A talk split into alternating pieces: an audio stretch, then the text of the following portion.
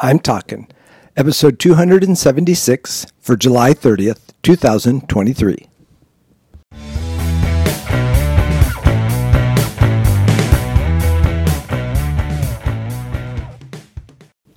This is Joel from the I'm Talking Microcast, where I share my thoughts on a topic that has piqued my interest this past week. This week, we're talking impossible.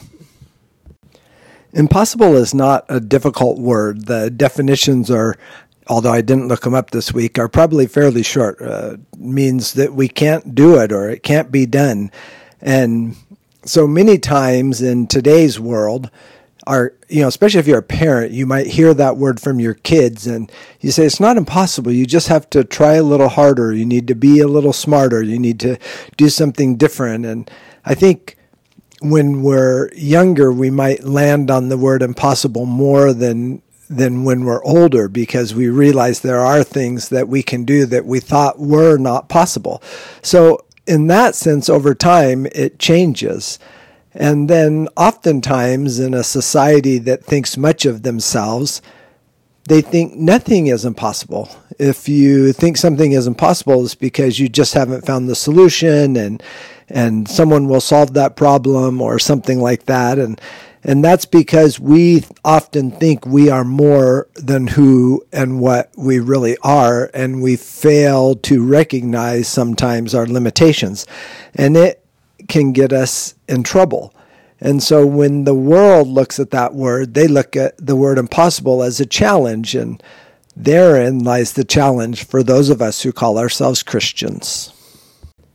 Because people want to rely on themselves, because people want to be self sufficient, and I'm not saying there's necessarily anything wrong with that. There has to be some of that to live a worthwhile life.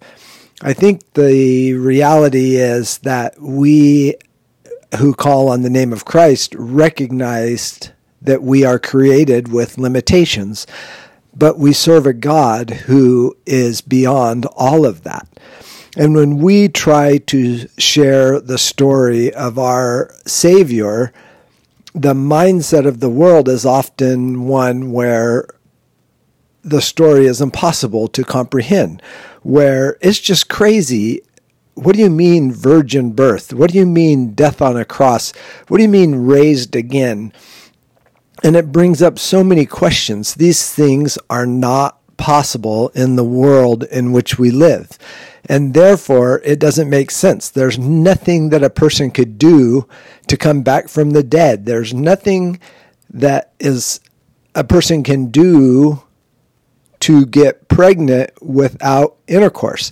There's nothing that a person could do to be healed of this or to have this happen out of the blue. They want, the world wants an explanation. The world wants to be able to put it in a box. The world wants to recognize that what they once thought was impossible is now possible because of their own ingenuity, their own strength, their own intelligence. And the story that we share is you have no way to God except through the blood of Jesus Christ.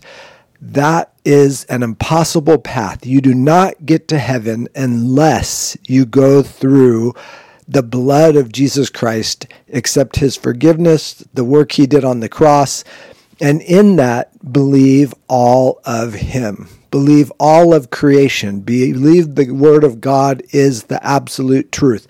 Change your life so that you stand on what is only what is the only source of truth, and that's the Bible.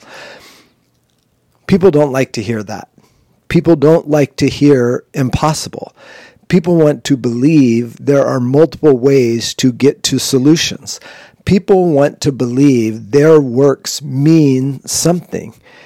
And we as Christians are sharing a story that says you are worthless and nobody wants to hear that. We come to the realization our worth comes from our relationship with Jesus Christ. We are the people we are because of who Jesus Christ is and what he did. We only have righteousness because he imparted it to us. We only have worth because he imparted it to us. People do not want to hear that story. They believe that path is impossible. And guess what? We agree, but we have a God who does the impossible. And if he couldn't, why would we serve him anyway? Until next week, this is Joel from the I'm Talking Microcast.